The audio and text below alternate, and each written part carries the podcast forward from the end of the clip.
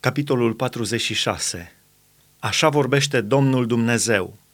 Poarta curții din lăuntru, dinspre răsărit, va rămânea închisă în cele șase zile de lucru, dar se va deschide în ziua sabatului și va fi deschisă și în ziua lunii noi.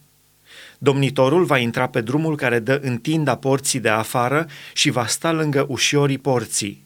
Apoi preoții vor aduce arderea lui de tot și jertfele lui de mulțumire. El se va închina pe pragul porții, apoi va ieși iarăși afară și poarta nu se va închide până seara. Poporul țării se va închina și el înaintea Domnului la intrarea acestei porți în zilele de sabat și la lunile noi. Arderea de tot pe care o va aduce Domnului domnitorul în ziua sabatului va fi de șase miei fără cusur și un berbece fără cusur iar darul lui de mâncare va fi o efă de berbece și un dar de bunăvoie pentru miei, cu un hin de unt de lemn de fiecare efă. În ziua lunii noi va da un vițel fără cusur, șase miei și un berbece, toți fără cusur. Și darul lui de mâncare va fi de o efă pentru vițel, o efă pentru berbece și cât va voi pentru miei, cu un hin de unt de lemn de fiecare efă.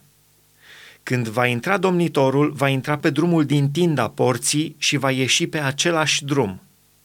Dar când va veni poporul țării înaintea Domnului la sărbători, cel ce va intra pe poarta de miază noapte ca să se închine, va ieși pe poarta de miază zi, iar cel ce va intra pe poarta de miază zi va ieși pe poarta de miază noapte.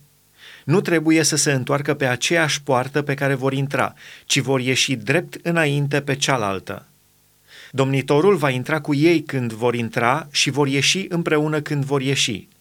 La sărbători și la praznice, darul de mâncare va fi de o efă pentru vițel, o efă pentru berbece și cât va voi pentru miei, împreună cu un hin de unt de lemn de fiecare efă.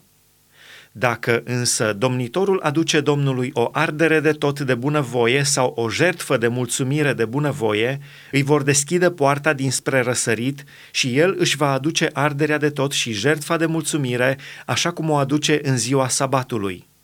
Apoi va ieși afară și după ce va ieși vor închide iarăși poarta. În fiecare zi vei aduce Domnului ca ardere de tot un miel de un an fără cusur – pe acesta îl vei aduce în fiecare dimineață.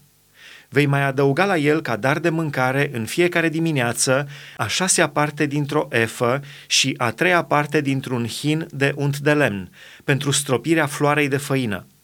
Acesta este darul de mâncare de adus Domnului. Aceasta este o lege veșnică pentru totdeauna.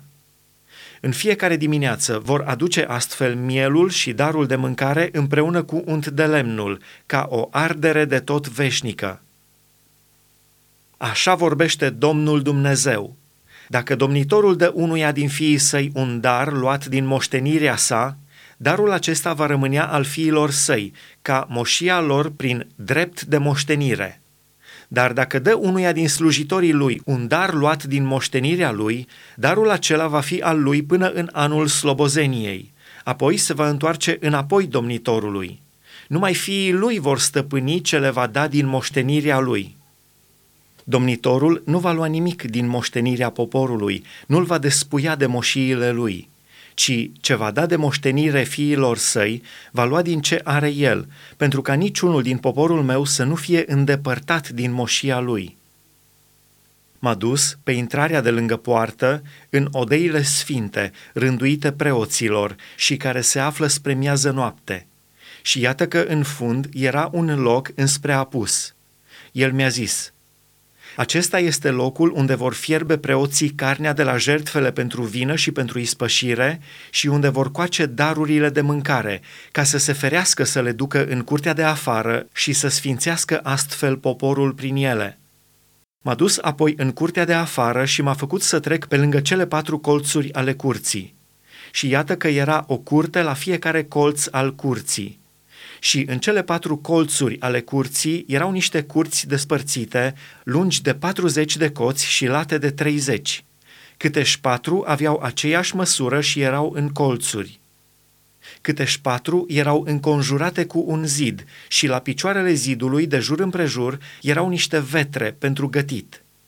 El mi-a zis – Acestea sunt bucătăriile unde vor fierbe slujitorii casei carnea de la jertfele aduse de popor.